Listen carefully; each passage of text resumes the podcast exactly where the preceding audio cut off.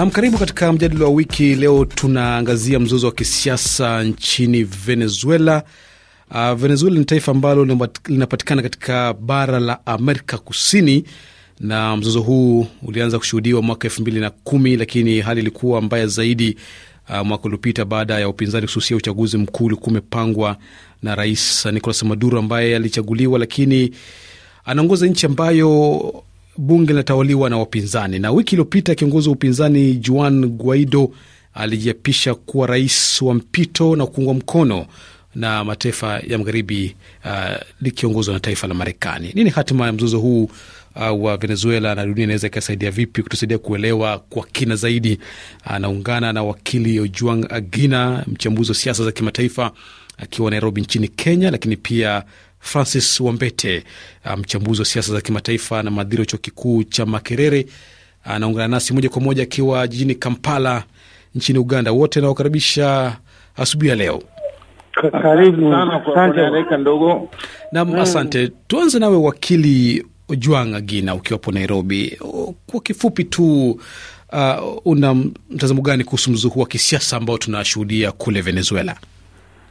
Mzozo ya siasa katika Venezuela pia ni ya uchumi na inasimamiwa na Marekani pamoja na wafuasi wake katika nchi hiyo ambao hawataki serikali ya mfumo ya kisoshalisti iendelee kutawala nchi hilo. Kwa hivyo ni mbinu ambayo imekuwa kwa muda mrefu na sasa inaonekana inaelekea kufika kilele chake. Naam. Uh, Bwana Mwambete, unasemaje? Kwa sababu Venezuela, Rais Nicolas Maduro inaonekana kwa kiasi kikubwa uh, wananchi wengi wameamua kumuunga mkono mpinzani ambaye amejitangaza kuwa rais, lakini bado ana jeshi ambalo linamuunga mkono. Ndiyo, ni najua mara nyingi hawa viongozi wa kiimla huwa na jeshi upande wao au vyombo vya dola upande wao kuliko wananchi, na unavyoona kule Venezuela inaonekana kwamba nchi yenyewe kama vile mwenzangu amesema imedorora kiuchumi, imeshuka sana. Nchi ambayo ilikuwa inapata pesa nyingi kutokana na mafuta ma, kuuza mafuta nje na biashara nyingine, sasa imerudi kabisa katika hali ya uombaji.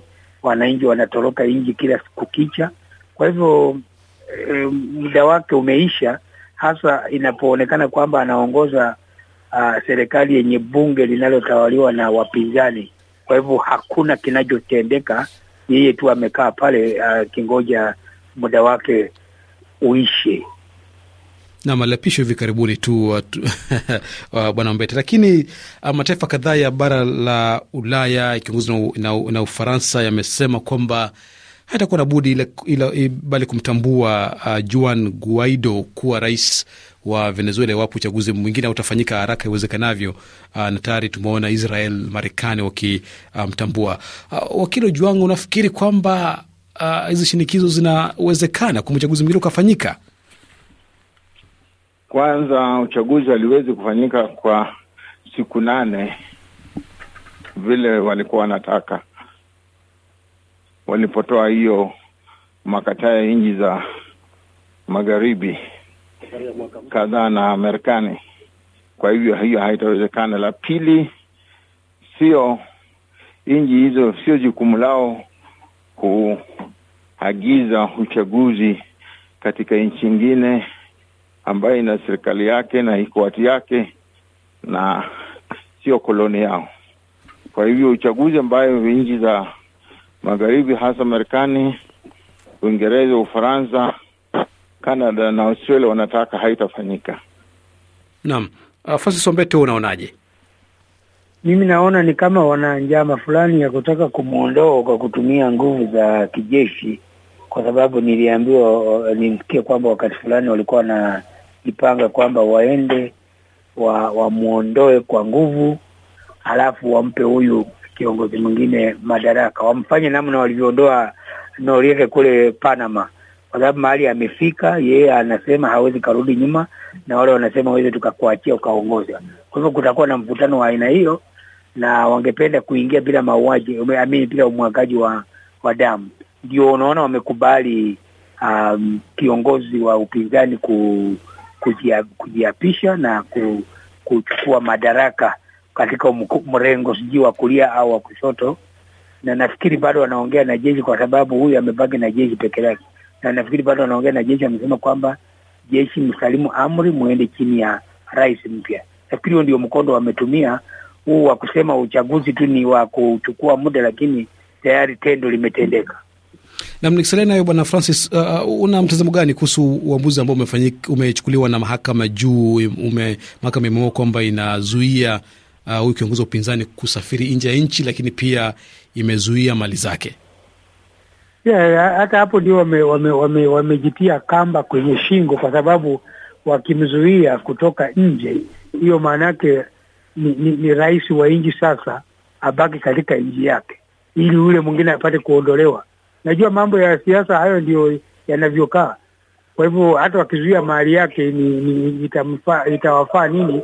Na yeye ili hali bado ana ana, ana, ana, ana uwezo wa kuitwa rais wa nchi baada ya kujitangaza. Kwa hivyo ni muda tu umebaki kwamba pengine apate nafasi ya kufika kwenye kwenye Ikulu. Alafu kingine ni kwamba anapoungwa mkono na mataifa yenye nguvu kama yale, hata wakizuia eh, mali yake ni, ni, ni, ni kama kusema tu kwamba bado ana hiyo mali mkononi, kwa hivyo wataifanyia nini? Naam. Uh, wakili Junga Gina, Rais Nicolas Maduro anaweza kufanya nini katika hali kama hii, kwa sababu inavyoonekana wazi kwamba mataifa jirani haya mataifa hayamtambui kama rais, ikiwemo taifa kubwa kama Marekani ambayo tunafahamu kwamba taifa ambalo lina ushawishi mkubwa sana hapa duniani. Lazima tuelewe kwamba hata Rais Chavez hakutambuliwa na Marekani na alitawala hizo miaka zote mpaka mwisho. Kwa hivyo kile Marekani wanataka sasa ni kuondoa rais aliyoko sasa kwa njia yao ya kiimla, vile walifanya katika nchi zingine, lakini wakati huu pengine haitakuwa rahisi sana kwao kufanya hivyo.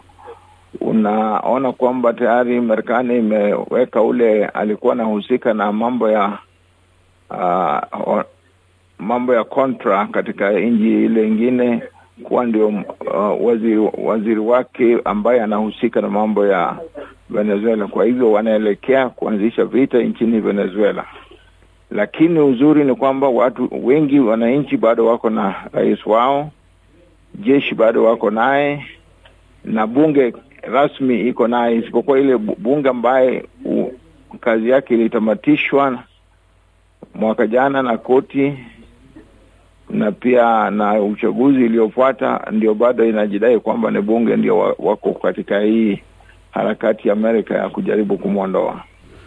Namna huoni uh, bwana wakili, iwapo kuna uwezekano wa namna yote kujaribu kupatanisha uh, pande hizi mbili uh, bwana Maduro na bwana Guaido, kwa sababu hapa wananchi ndio wanaoumia sana, wengi wanatoroka hata nchi wale wametoroka kufikia sasa ni 10% peke yake ya population, lakini majadiliano huwezi kufanya na waasi kwa sababu watu wanatoroka nje na hasa wanaungwa na mkono na nchi za nje. Tukifanya hivyo, tutakuwa tunajibadilisha nchi zetu ziwe koloni za zile nchi zilizo na uchumi kubwa na uwezo kubwa ya kijeshi.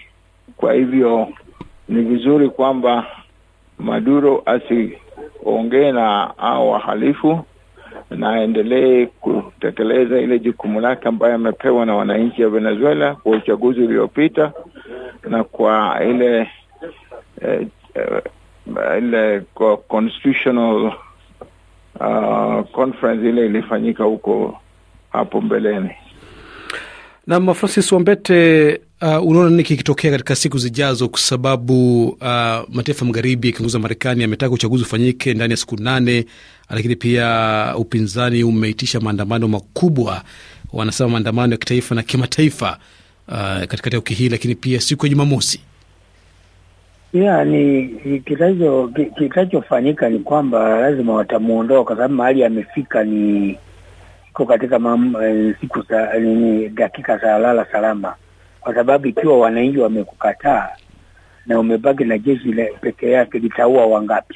Na nguvu ziko zinatoka nje, kwa sababu lazima jirani jirani jirani ukisipokaa vizuri na jirani, hatari iko kubwa sana. Kwa hivyo mengine yataruhusiwa kuingia, na mi naona tu watamwondoa kijeshi kwanza. Akijaribu sema atapigana, basi atakuwa amekosea. Ninaona namna watakamuondolea ni ile ya walivyoondoa Noriega kule Panama, kwa sababu Wamarekani wakisema wamekukataa na kati, kukataa katika misingi ya demokrasia lazima utatoka, kwa sababu No. wao wanaposema uchaguzi wanaamini mtu achaguliwe na wote wamkubali, lakini kama amekichagua kama vile anavyoonekana naonekana yeye alitumia nguvu sana kubadilisha katiba hapa na pale, hataishi. Na bila shaka tutaona mambo yatakavyokuwa. Ni suala ambalo tutalitathmini zaidi katika siku zijazo. Kwa bahati mbaya sana, muda wetu umefika mwisho, na washukuru sana wachambuzi wetu wa siasa za kimataifa, wakili Ojwang Agina akiwa Nairobi nchini Kenya, lakini pia Francis Wambete ambaye pia ni mhadhiri wa chuo kikuu cha Makerere, anazungumza nasi moja kwa moja akiwa Kampala. Nawatakia asubuhi njema. Shukran. Kabisa. Na msikilizaji, kufikia hapo tunafika mwisho matangazo ya asubuhi kutoka hapa RFI Kiswahili. Usikose kuwa pamoja nasi tena jioni saa 12 kamili. Fundi mitambo amekuwa ni Emmanuel Eleazar, msimamizi wa matangazo haya ni Victor Robert Wille, mimi ni Victor Abuso. Kwa heri.